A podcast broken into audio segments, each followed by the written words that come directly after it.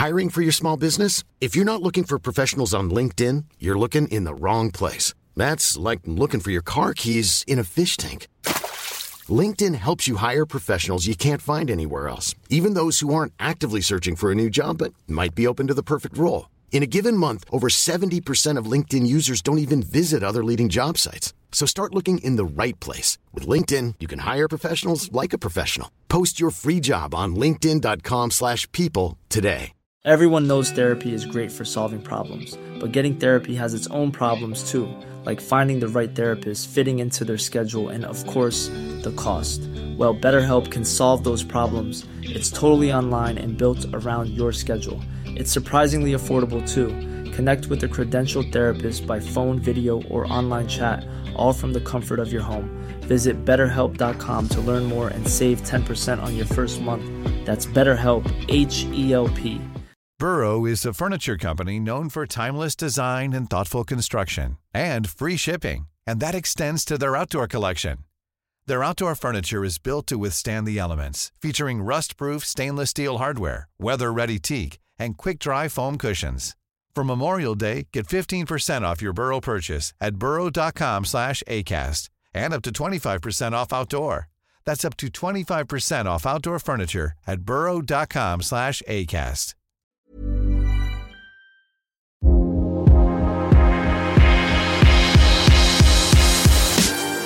Hello and welcome to the Motormouth podcast with Harry Benjamin and Tim Silvey. This is the place where we meet some of the biggest names in and around motorsport, chat about their lives and everything in between. We've partnered with the Brain Tumor Charity, helping to raise awareness and help find a cure. Thanks to our partnership, we've been able to create a short series of special podcasts uncovering those within the motorsport community who've been affected by those devastating diagnoses. You can hear those stories and more, including the Williams F1 team's planning director, Richard Jones, right now on your chosen podcast player. The charity work all year round to help develop research and raise awareness, and if you're looking to challenge yourself this new year, why not sign up to the Brain Tumor Charity's Brain Power Challenge? Simply choose a challenge that will boost your brain health, from meditation to 10k runs to mega Sudoku, and set your challenge to either silver, gold or platinum difficulty level. Every penny you raise will be spent on the charity's medical research.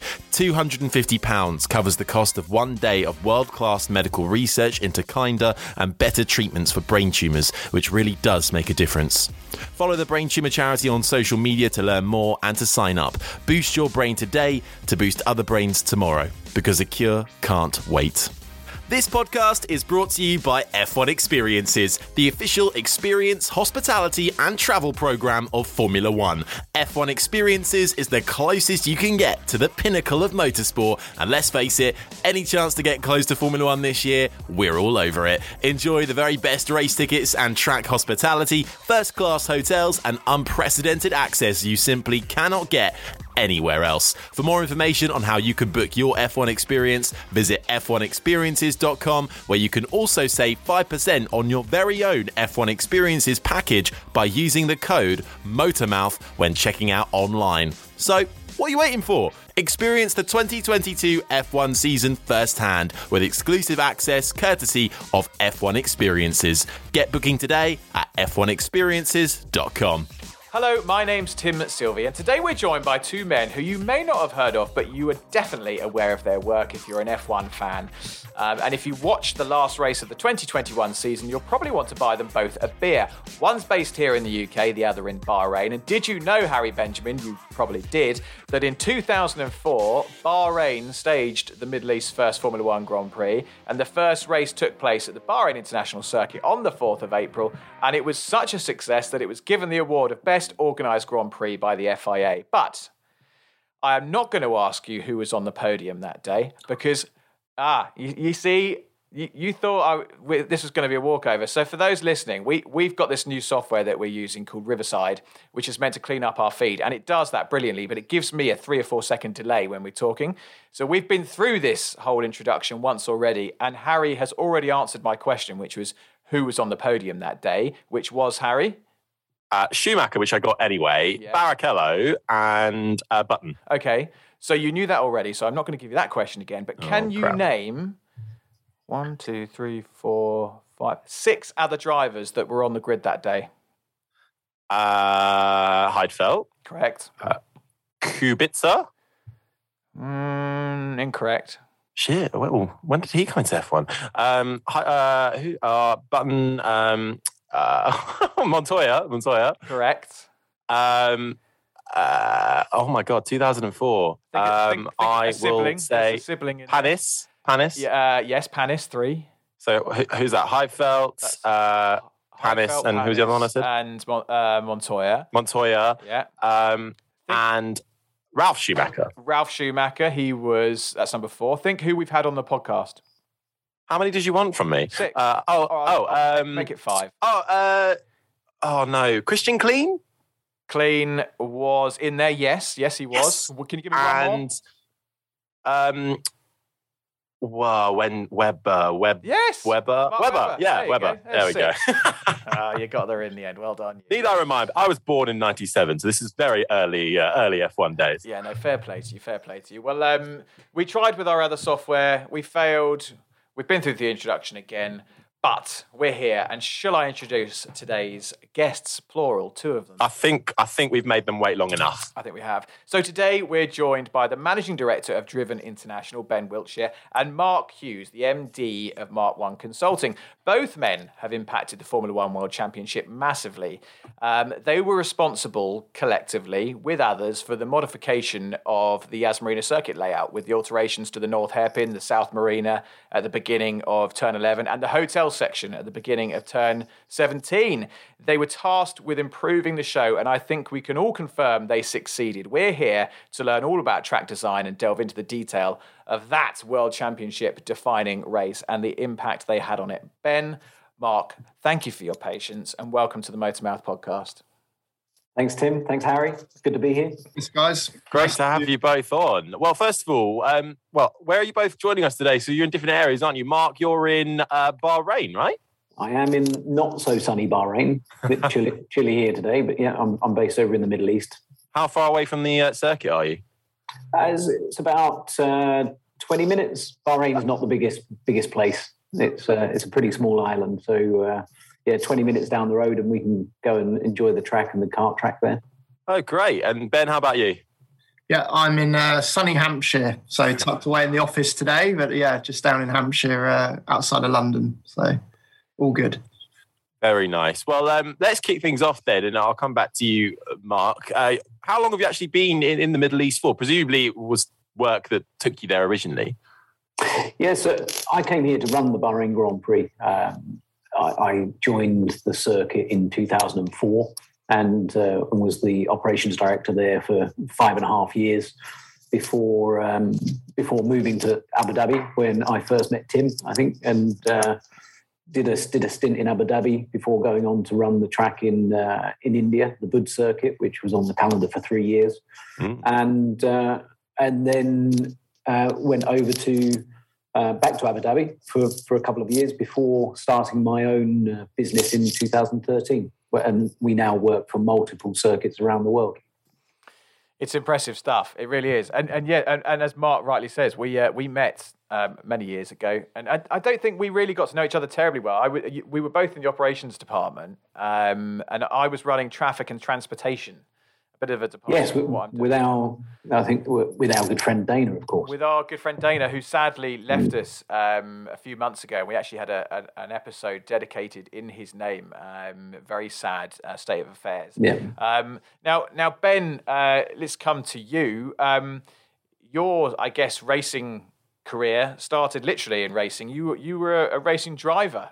How come we're not seeing you on the Formula One grid? Clearly I wasn't good enough, but yeah, I mean, I don't know. I never really, I raced a lot in karts when I was younger, and I raced in super karts as well, you know, on the long circuits, the gearbox karts, at, you know, around the Silverstone Grand Prix circuit in Donington and places like that. And for me, it was just good fun. I actually started racing quite late. I grew up around motorsport. My dad worked in Formula One and touring cars. So as a kid, I was always walking around the paddocks and going to different circuits. But really my thing as a teenager, I did mountain bike racing, downhill mountain bike racing for many, many years until I realised I was hurting myself way too frequently. So I thought I'd give supercarts a go instead. and turned out I was quite good at it. So yeah, I raced in the British Championships in supercarts, and then still now do some saloon car racing. And for me, it's just fun, but it definitely helps with the circuit design to be able to, you know, see things from a driver's perspective, that's for sure. Yeah. I think Ben's being very modest as well. He's frustratingly fast in a go-kart. Is he? Really annoying. Yeah. One of those. I hate those people. Well, Ben, we have our karting day coming up on the 31st of March. So I'll be there. Get your team in. Yeah, I need to do it. Yeah, 100%. Well, let's jump right into it. Let's start at Yas Marina Circuit. You both had a big influence on that racetrack. I know you worked with Karun Chandhok as well, who's one of our former podcast guests, to redesign, re-engineer the original Tilka design circuit to try and improve the show. And I know that Yas Marina Circuit in the past has been criticised for producing a bit of a procession. So take us back to the start of this process. How does something like this happen? How do you get to a point where somebody is coming to you or you're going to them saying, we need some help here to improve the layout of the show? What does that process look like right in the early stages? How does it happen? It goes back to a phone call from Yas Marina. So since leaving Yas Marina Circuit back in 2012, I've kept a very good relationship with them. I still help them occasionally with a lot of their drag racing and stuff like that.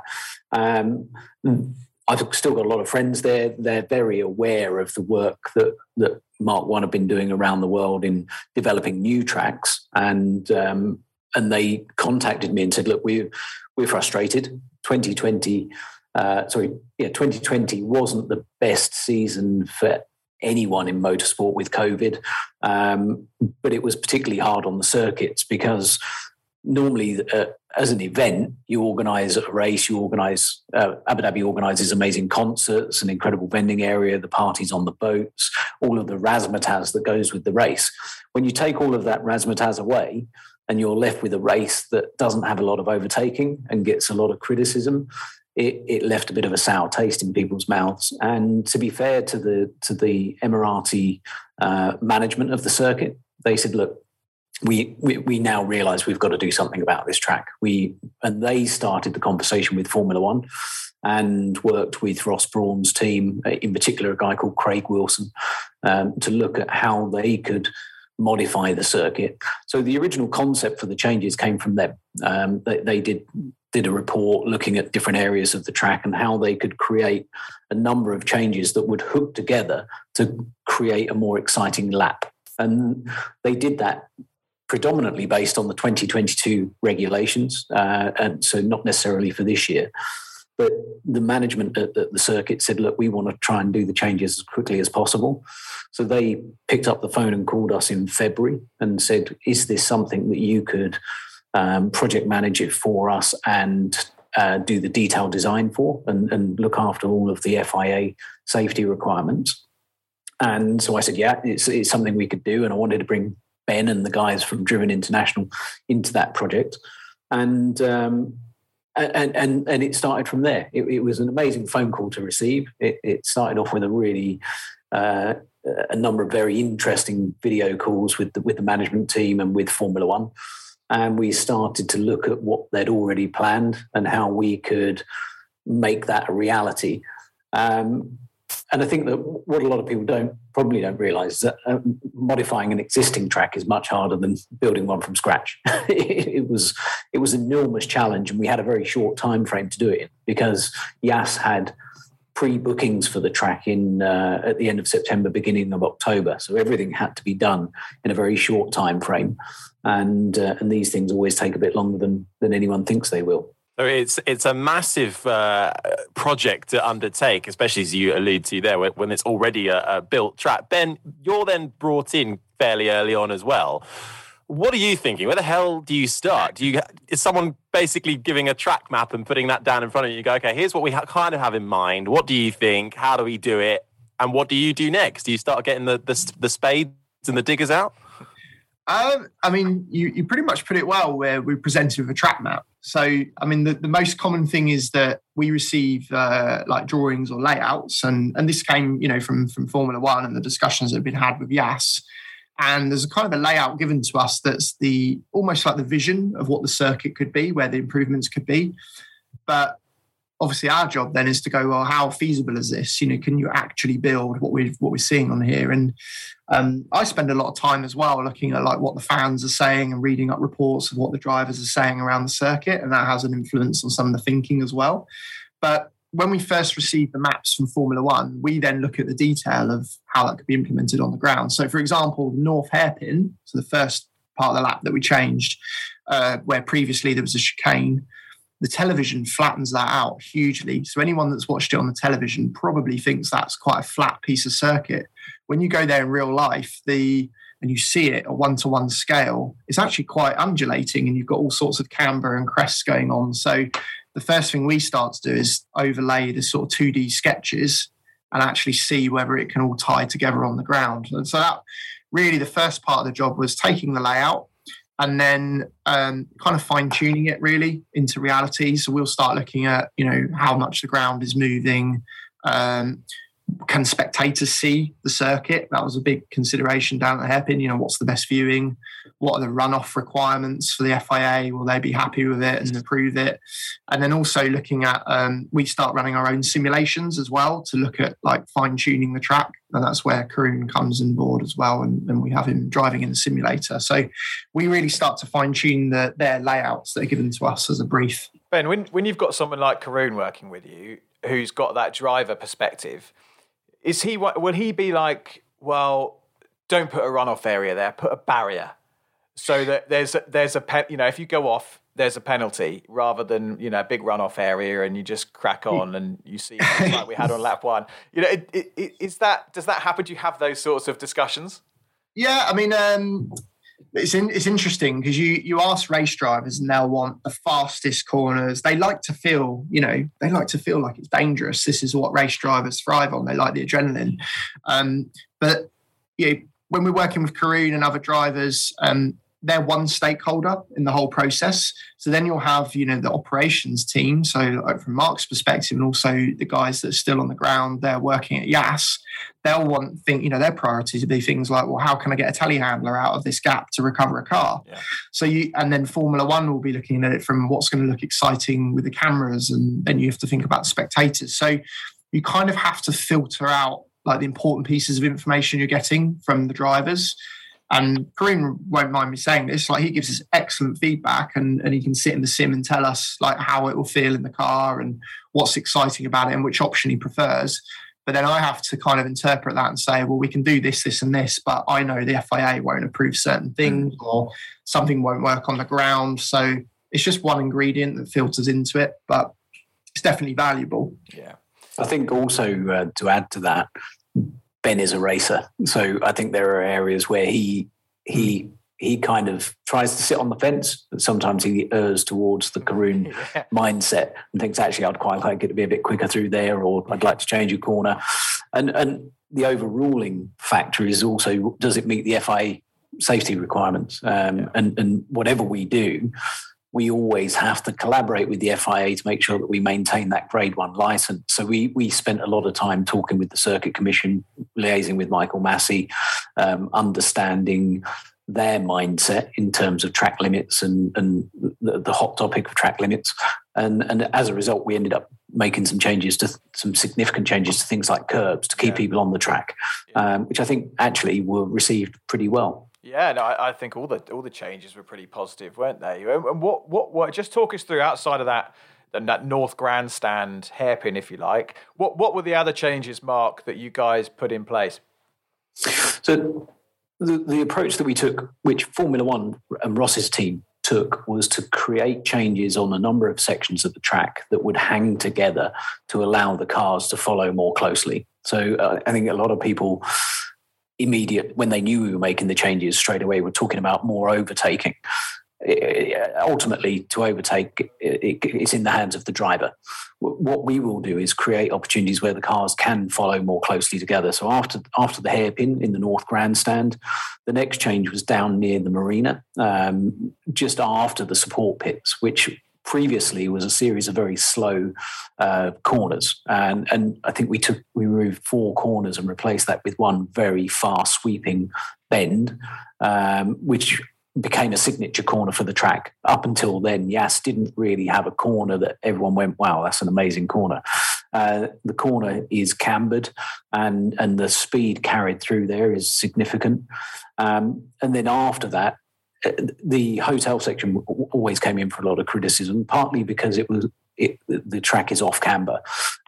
So technically it was a real pain for the drivers and the engineers to get the cars to work properly through there. And what we've done with the team is open up the radius of the corners to make that section much faster. And if you look at the section that physically passes under the hotel, it's almost one corner now. It's one steering input to sweep underneath that part of the hotel. It is much quicker. We also moved the track edge closer to the barrier, as Latifi discovered famously on race day. And we opened up the second to last corner as well. So that's now flat in a Formula One car. And the net result were lap times that were something like 10 seconds a lap quicker than previous races. Wow. And there was more overtaking, which is what everyone had hoped for. Mm. Ben, actually, was it everything you had hoped for? Because, yes, we got more overtaking. I think turn 5 will certainly go down in history as well, as where the move was made. But obviously, it's interesting thinking about what you said as well, Mark, how, you know, it was initially designed for the 2022 cars. So do you think that next year we'll see even more improvement of action? Yeah, I think, firstly, yes. I mean, it definitely is delivered. I mean, Mark and I were actually stood at turn 5. Oh, nice. We saw Verstappen, you know, do the dive down at turn 5 on the final lap and saw it all unfold, which was incredible. I mean, the atmosphere there was electric. It was amazing. So I think, you know, speaking to the team at Yas Marina, they've all been very happy with the circuit. Obviously, the championship spectacle definitely helped to create the event.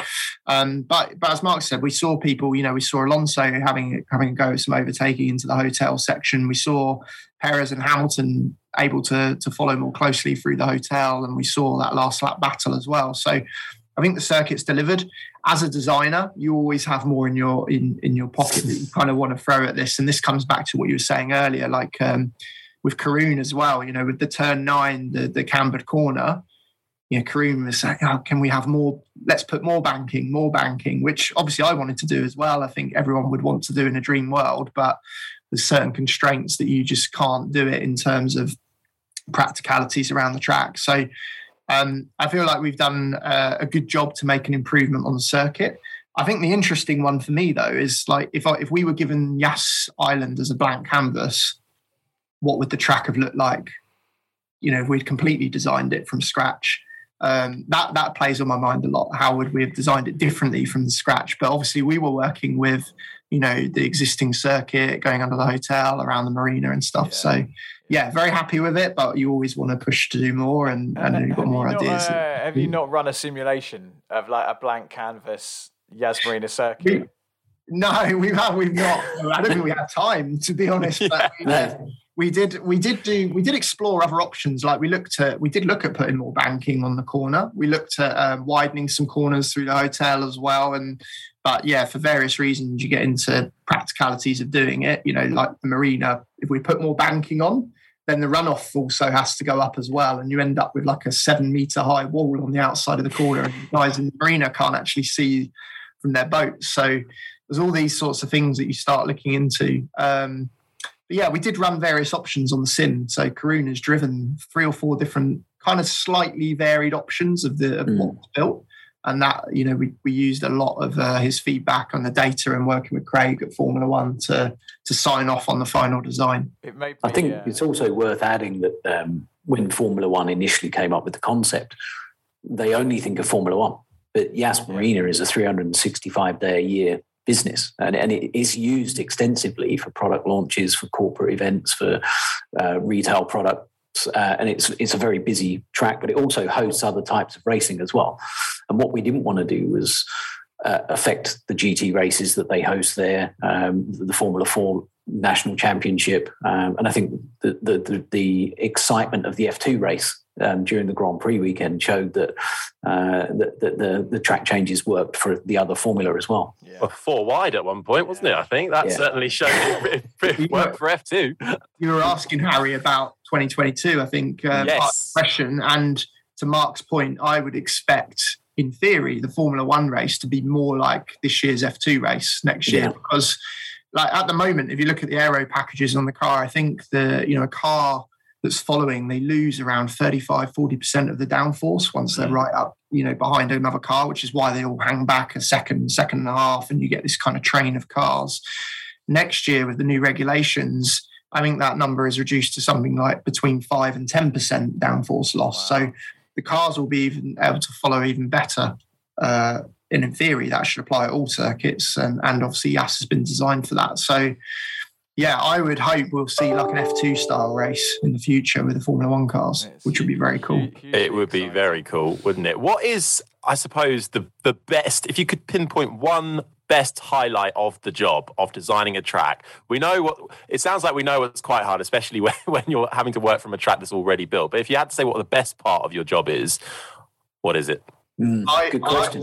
I would say I've got two answers. That for me, honestly, the most satisfying thing, I mean, obviously seeing it unfold on race day, but honestly, the thing that I enjoyed most was walking the circuit with the marshals and the ops team. We did a night where we were at the venue, and the Yas Marina operations team, they invited all the marshals to come and walk the circuit with us. And we walked around, and you could just see the excitement on their face. They're asking us questions, and like all these marshals that give up their time to go and, you know, do these races. It was just a really nice moment to walk around their new circuit with us and kind of answer their questions.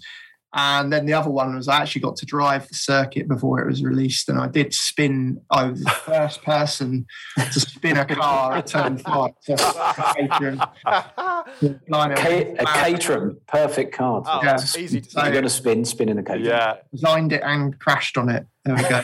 Oh, brilliant. Well, Mark, same question to you. Yeah, I think almost the same answer as Ben's. Really, it's the people you work with and the excitement that you see in the clients and the staff when they start to see that venue come together, and you can see the pride in what they're involved in. And we're very lucky that we do this all over the world with different circuits. And I love working with people from all these different countries. And normally it's on race day. Yas was a little bit different because these people had already delivered races at the circuit, but I love that very first event. Hiring for your small business? If you're not looking for professionals on LinkedIn, you're looking in the wrong place. That's like looking for your car keys in a fish tank. LinkedIn helps you hire professionals you can't find anywhere else, even those who aren't actively searching for a new job but might be open to the perfect role. In a given month, over 70% of LinkedIn users don't even visit other leading job sites. So start looking in the right place. With LinkedIn, you can hire professionals like a professional. Post your free job on linkedin.com/people today. Everyone knows therapy is great for solving problems, but getting therapy has its own problems too, like finding the right therapist, fitting into their schedule, and of course, the cost. Well, BetterHelp can solve those problems. It's totally online and built around your schedule. It's surprisingly affordable too. Connect with a credentialed therapist by phone, video, or online chat, all from the comfort of your home. Visit BetterHelp.com to learn more and save 10% on your first month. That's BetterHelp, H-E-L-P. That inaugural event, whether that's Formula One or MotoGP or something else, and just seeing the excitement on people's faces when they first see the cars on track or the bikes, and realising what they've done and that the project they've been involved in is being shown live on TV to millions of people. A quick interruption to the show to remind you to check out our sponsor, F1 Experiences. F1 Experiences offer a wide range of packages that come direct from Formula One, giving you a unique experience of the pinnacle of motorsport. Official ticket packages come with the very best race tickets, first-class hotels and transfers, and unprecedented access, including track tours, pit lane walks, VIP hospitality, and loads more. It really is the closest you can get to Formula One. And thanks to F1 Experiences, you can return to the track this year, and Motormouth listeners can save 5% on your next F1 Experience package by using the code Motormouth when booking online at f1experiences.com. You must, is there an element of at the start of the race you're thinking, holy shit, like, if this goes badly, we had that conversation in the grandstand at turn 5. But yes, we're like, Please go in three abreast to that corner and come out all in one piece. It must be nerve-wracking because that's your job. That's what you're there to deliver. If it's a boring race, you're going to get people going, well, that didn't work. What a waste of time and money that was. Does that play on your mind at the start of a big race like that? Yeah. In particular, yes. Ben and I were having conversations and... There's a funny little anecdote that there was some people trying to take credit for some of the work that we were doing, and just thought, well, look, if it does go wrong, we'll blame them. It's fine. But no, it was stressful. We were hoping for positive feedback. We were dreading the interviews with the drivers when they got out of the cars after free practice one, just thinking, what are they going to say about this? And we knew deep down that it worked. We'd both walked the track. Ben had driven it. We'd had feedback from Karun, but you know what it's like. You just, and the proof of the pudding and all that. So the sound bites we got from the drivers were fantastic. And yeah, some of the drivers were saying, look, we're not sure it's going to improve the race. I think Lando was fairly vocal about the fact that he thought it wouldn't necessarily improve overtaking, but he did say it was much more exciting to drive. And I think that overall it was great. Did you see, Harry, on the Skypad when Karun, who obviously knows the changes to that track better than almost anyone, bar the two guys we've got on the call, and he was talking to Damon Hill, and he was like, Damon had done a lap, and he was saying to Damon, so, you know, what do you think of the changes? And Damon had no idea what was going on. He was like, well, I can't really remember what it was like before. And I'm not, is this turn five? Is this, have you done something here? You can see Karun thinking, well, blimmin' heck, this guy's a world champion. But is that an indication of Damon's memory? Yes. The fact that the previous layout wasn't particularly memorable. I'm not entirely sure. He wouldn't have raced on it, would he, to give him... No. But yeah, dear old Damon. But I mean, you guys are brooking it. Poor old Karun. I mean, you're practically the poster boy on Sky's coverage for the entire track. Anything wrong with it, it was Karun's fault, wasn't it? But outside of Yas Marina, we mentioned it at the top of the show. You know, the other projects you've worked on. What other highlights are you quite proud of? I think that Ben may say the same thing as me, but. I've been very fortunate to work on a number of new tracks around the world, but recently we opened a track in Indonesia that is just spectacular. It's a new motorcycle circuit on the island of Lombok next to Bali. Is that the Mandalika circuit? Mandalika circuit. Mandalika circuit. Oh, because they're racing there for the first time, aren't they? Yeah, MotoGP.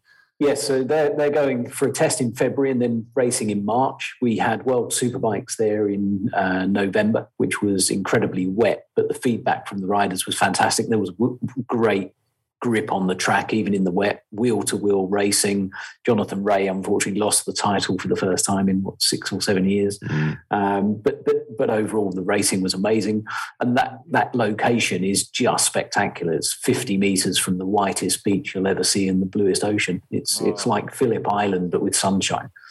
Amazing. Sounds delightful. Now, Ben, I can put you on the spot here. From a designer's perspective... what is the best racetrack that you are aware of on the planet? That is a tough question.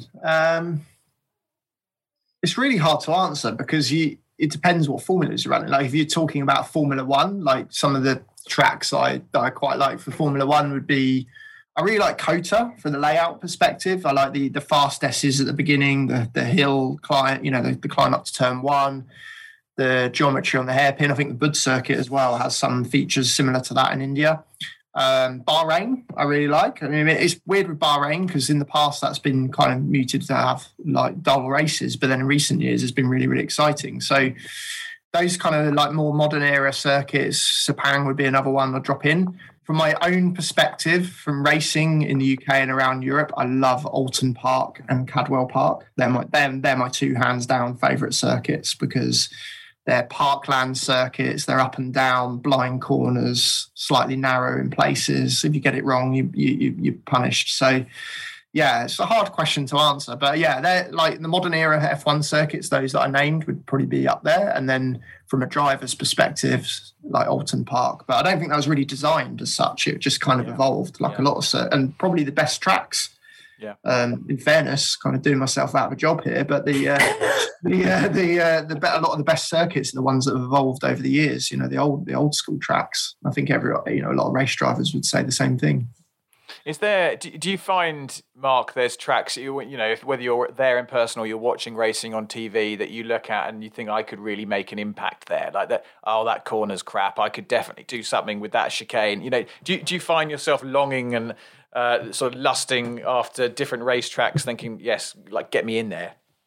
Yeah, I think Ben and I have had similar conversations. We'll watch a race. If we're traveling together and the race is on, we might look at a race and go, yeah, we could do something with that corner, or we could improve something here and there.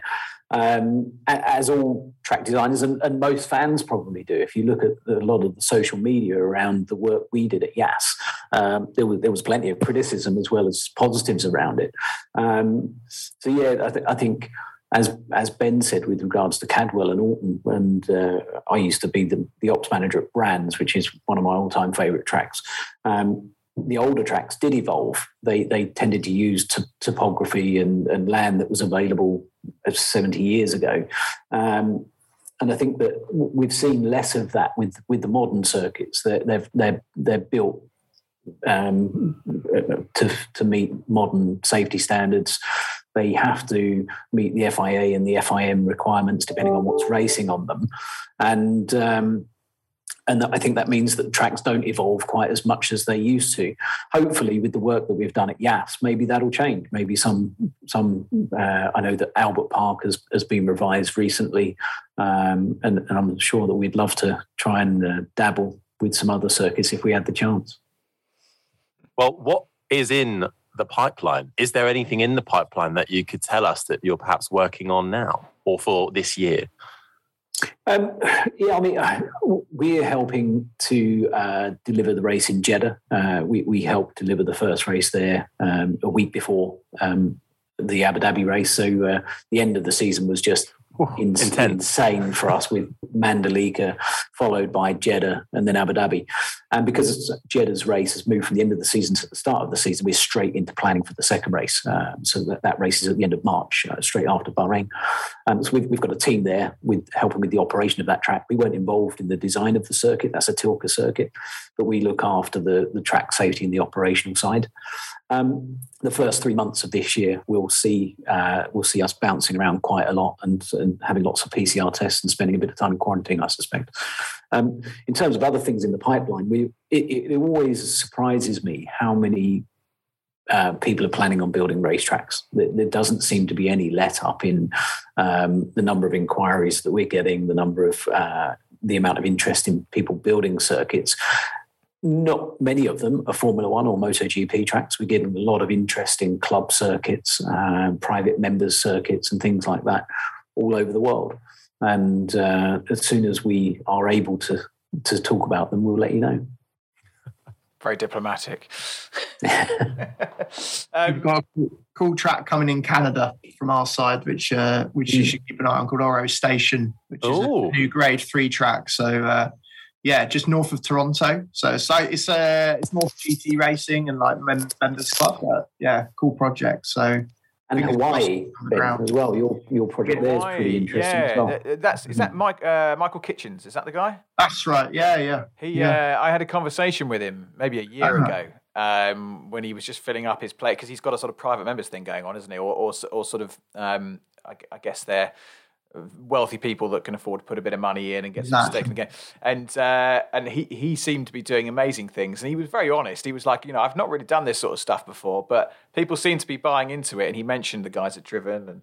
And I think there's not many people that build more than one racetrack, really. True. So everyone's kind of doing it for the first time, which is where Mark and I help them out. It's interesting from that perspective.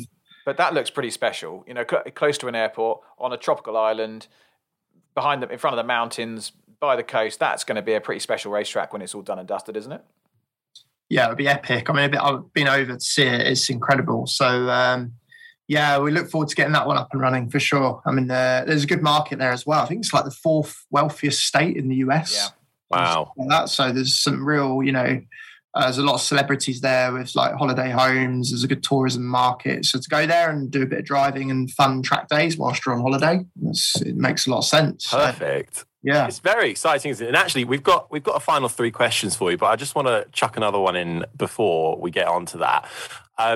A while ago, I can't remember what year it was, but it was when Button and Hamilton were both at McLaren, so 2011 maybe, something like that. They both did a feature where they were sort of basically describing a race through the city of London and how a street circuit, particularly at night, might look. Obviously, that's never come to fruition, but what's your take on the possibility of there ever being some kind of street circuit in London? Is it even possible to do? I can answer. I'll throw in first. Anything's possible. I like that. I've worked on a number of street circuit concepts all over the world, and there is absolutely the opportunity to have a street circuit in London. I think you need to be very careful about where you do it so that you don't bring the whole city to a grinding halt. But it would certainly be possible. Well, all right then. Well, of course, Formula E did it, but I suppose you're sort of on a different level, aren't you? They went through the XL, and they're a lot quieter and not as fast. So that's the challenge. Like for me, it's the practicalities of delivering it. I mean, who knows whether that's, as Mark said, anything's possible, but whether it will happen, I think, remains to be seen. I think, especially with the venue, you've got Silverstone. So, we shall see. But yeah. Bring back the Birmingham Super Prix. Oh, yeah. Yes. That'd be awesome. Yeah, fully on board. Isn't Birmingham the second city? That's correct. In the UK? Yeah, it is, isn't it? There you go. That's fine. City, yeah. Oh, get yourselves up to Coventry Motor Fest as well. We're doing a little sprint circuit there. It's a really, really cool event that they host every summer. Nice. It's free to attend. It's all open for the city, and they do sprint course racing now in the summer. It's really, really cool. So, cool. If you're a car fan, it's a good one to put on your list. Harry's writing it down as we speak. I'm literally writing it down. It'd be cool if someone with really deep pockets just came along and went, just take all the best bits of every great racetrack around the world and put them all together and just see what happens. That must be like complete porn for car designers. Funnily enough, Ben will probably say the same, but a lot of our clients do have their favourite corners that they would like to try and combine to create a new circuit. And in theory, it sounds great, but actually those corners work really well because of where they are. Yeah. And when you actually tie in Paddock Hill with the corkscrew, just doesn't seem to work quite as well. Yeah. And you actually, if you're going to design a track, you want it to stand on its own 2 feet. You want it to be famous for its own corners and not necessarily because you copied somebody else's. What makes a great track then? What are the ingredients that you put into a great racetrack? I think everyone will probably give you a slightly different answer. From my perspective, I think elevation helps enormously. Great elevation really does make a big difference. I mean, don't get me wrong, flat circuits like Silverstone and Mandalika is an incredible circuit, but it's reasonably flat. But I do like elevation on a circuit. Yeah, I would say elevation definitely. You have to have one corner in there that's the hold the breath corner every lap for the driver.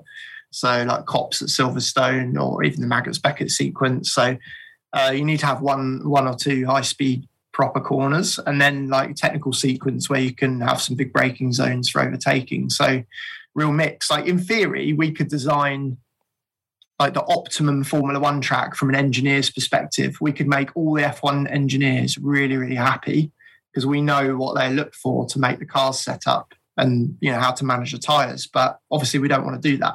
We want to make life difficult for them. So, but I would echo what Mark's saying. Like elevation is key. And then the high speed and the ability to two or three overtaking spots around the lap. You have too many and it just becomes too easy. I just before we come on to our final three, we keep pushing it back to keep thinking of other stuff. But we've obviously got Miami coming online this year. God. Yeah. You've obviously seen, you know, the simulations of that circuit. What do you make of that one? I think it's definitely following the philosophy we're seeing now with Formula One, where if you look now, all the circuits, including Yas, a lot higher speed. You know, you look at Miami, I think we'll see a lot of cars following there, particularly along the back straights and through the high-speed S's. Hard to know, you know, how much overtaking there'll be. It's that as we saw at Yas, you can't really see that until the event unfolds. I think the spectacle will be amazing at the stadium. So yeah, I'm looking forward to it. It'll be I think it'll be one on the list to go to for spectators and VIPs and stuff. It'll become a real kind of go-to event. So I'm looking forward to it. I think it looks like they've done a nice job. Yeah. I think the team there know how to put on a good show, and I know that a number of Tim and my former colleagues from Yas are over there working on the project. I think it'll be a great event to go to. I'm just disappointed it's not in downtown Miami. Yeah. We'll be VIPs by then, Tim, and we can get to go and have a look around. Another good case though of like you kind of working, like you're working with a lot of constraints around the stadium, the car park, and the city. So I think, you know, I'm sure as designers, like the guys that have been designing it, they would have had a lot of constraints that people don't know about to try and work with. So, but yeah, we shall see. It'll be interesting. And what is also interesting about Miami, you know, you mentioned about the show. They're going to put on a great show. There'll be lots of VIPs and celebrities in attendance. So I've been looking into hospitality there for a client, and it's all sold out pretty much. There's one or two teams that have some spare capacity in their paddock clubs and so on. For those that don't know, Paddock Club is the top-end hospitality in Formula One. It's very nice. You get lovely food, you get great seats and air-conditioned suite, you get driver appearances, all the rest of it, the full shebang. So a weekend ticket at the moment in Miami, bearing in mind it's nearly sold out, is going to cost you anywhere between £12,000 to £13,500 for one person to go for the race weekend. Ouch. Unbelievable. For one person. It's crazy, crazy money, but people are buying them. People are still paying the money to do it because it's in such high demand. So it should be pretty impressive. Yeah, it's not bad at all. So Harry, I think we need to up our game if we're to get an invite to that race. Well, I've got the penny jar, so it's slowly filling up. Excellent. So maybe by then it might be enough. Might have 13,500 by then, just for me though, obviously. I think you could run a live podcast from Miami. It'd be cool. Oh, I think so. I think that's absolutely on the cards. Well, our friends at F1 Experiences, who are a partner of the show, I think, you know, they're bound to have a suite there. They should have some in-suite entertainment. So, you know. Absolutely. Book our flights. Absolutely. Well, God, I think it is time, though, for our final three, which we asked to all of our guests, which is brought to you by our partners at F1 Experiences. Tim, do you want to kick off with the first one? Sure thing. To both of you, quick fire questions. Let's start with you, Ben. What's got you excited at this very moment? I'm talking to you guys. Yeah. Finally, someone said it. Mark, same one to you. I've actually just bought a house in the UK, so I'm pretty excited about that, and it's a bit of a renovation project, so that's really exciting. So you're moving back? Is this not permanently. The business is here. We've got various generations of family here. But the long-term plan with kids and school and stuff is to look at coming back. So, yeah, that I'm excited about that. Very good. That is really exciting. Okay, second question for you both. Mark, we'll start with you this time. What's your favourite racetrack? It's actually a track that not that many people will have heard of called Bilsterberg in Germany, which is an incredible... We were talking earlier about how much... elevation is important. I think it's important on a racetrack. That's a private club circuit, and it's got something like 43 metres of elevation change. Wow. It's extraordinary. It's one of the few circuits I've driven that I struggle to remember on each lap. It's like a mini Nürburgring. It's really quite spectacular. Very cool. Ben, you mentioned some before, but could you pick one out? Definitely Oulton Park, hands down. I mean, for me... like having driven it and raced on it, it's just such a great circuit to drive. It's one of the old school tracks. So for me, Oulton Park, the full circuit. I think it helps is also where I won the British Supercar Championship and the O-Plate. So I kind of had good memories of it. It's funny though, because when I first raced there, I didn't like it. I think it's because I broke down. So it's funny how your opinion changes. Yeah, it's amazing what winning does, doesn't it? Yeah. Final question to you both. Let's go to you, Mark. What are you scared of? Snakes is about the only thing I'm terrified of. Absolutely hate snakes. Have you had an encounter with a snake? Is that why? Yes. Yeah, unfortunately. And working in tropical countries and things, we've had numerous encounters with creatures. As Ben may... I've wound Ben up a few times when we've been out in doing site visits in jungles and the tropics. But yes, I hate snakes. Very good. Ben? Wasps. What? I will run. Mark will tell you. Mark could have answered that for you. I will run a mile. I can't sit in my office. If there's a wasp even in the room, I'm gone. I think I actually jumped out of my mum's car once because there was a wasp in there. So I would not recommend that. But yeah, I've got a massive fear of wasps. So it's completely rational. Which unfortunately, I take advantage of. Well, my mum, she used to say to me, "Stand still," and then I got stung. So I was like, "Now I just." You've actually been. That's fair enough. Then, if you've actually been stung, I'm just as scared of wasps, I think. But I've never actually been stung by one. What? Yeah. But I'm just as scared. I will run for my life. You should be scared. Yeah. Yeah. You've never been stung by a wasp in your entire life? No, because I run. Wow. I've been stung by wasps. It's a logical solution, Harry. Logical. There was actually, I'll tell you what, the other day, 2 days ago even, we were taking out all the Christmas decorations from the house and just cleaning up, saw this gigantic spider appear in the bathroom, and I literally... I've never felt more scared. It was the biggest thing I've ever seen in my life. Not tarantula, but like the one down from that. And I just didn't know what to do. I just froze. And I was the only one in the house. Scared me. Scared the hell out of me. Tread on it. Anyway. What is one down from a tarantula? Daddy long legs? Daddy long legs, maybe. That's how I'm describing it, anyway. You wouldn't have enjoyed being in Chennai. We were on a track walk there, just a little rec to link it back to the race circuits. And Mark saying he's scared of snakes. We had a cobra. We were doing a lap around the circuit in just a safety car, doing a circuit inspection. I was getting out and walking every now and then just to kind of look at stuff and in the grass, and got back in the car and just this cobra up in... Christ. Yeah. In the car? No, just ahead of us on the circuit. Oh, God. Just, if it was in the car, that would have been a bigger problem. So, it was on the circuit. And then, before we knew it, seconds, it just off into the grass and it was gone.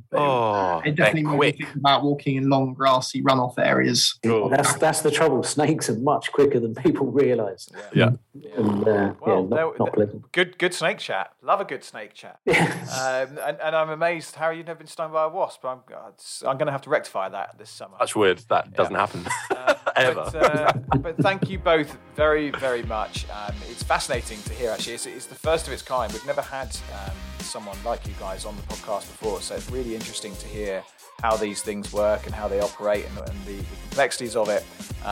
So thank you both very, very much. Congratulations on Yas Marina Circuit as well. I think all the changes you've made have been very, very well received and very well publicised. It must be a very proud moment to see it going so well, and what a culmination we had to that season, and long may it continue with so much excitement. Mark, good luck with the move. Regards to the family and to all our mutual contacts over in the Middle East, and Ben, good to meet. Make sure you get your booking in for the kart race. Teams are selling fast. And thank you for joining us on the Motormouth podcast. Thank you very much. Great to talk to you. Before you go, one final reminder to check out F1 Experiences, the official experience, hospitality and travel programme of Formula One. F1 Experiences is the closest you can get to the sport. Official ticket packages, which include the best race tickets, first-class hotels, travel and exclusive behind-the-scenes access across a Grand Prix weekend. F1 Experiences offer packages like no other. So, to book your F1 Experiences package, head online to f1experiences.com, and if you enter code MOTORMOUTH, you'll get 5% off too. Thank you so much for listening to the Motormouth podcast. Do make sure you give us a follow on our socials, Twitter @Motormouth_, Instagram @Motormouth_official, and Facebook, just search Motormouth. You can also download the Motormouth app, where you can get exclusive video content from MMTV, create your own social profile to interact with other fans, and check up on all the latest happenings with whatever motorsport takes your fancy. We're also proud to be supporting the Brain Tumor Charity too, so make sure you check the links in the podcast description to find out how you can help cure brain tumours quicker. Don't forget to like, subscribe and review. And until next time, you've been listening to the Motormouth podcast.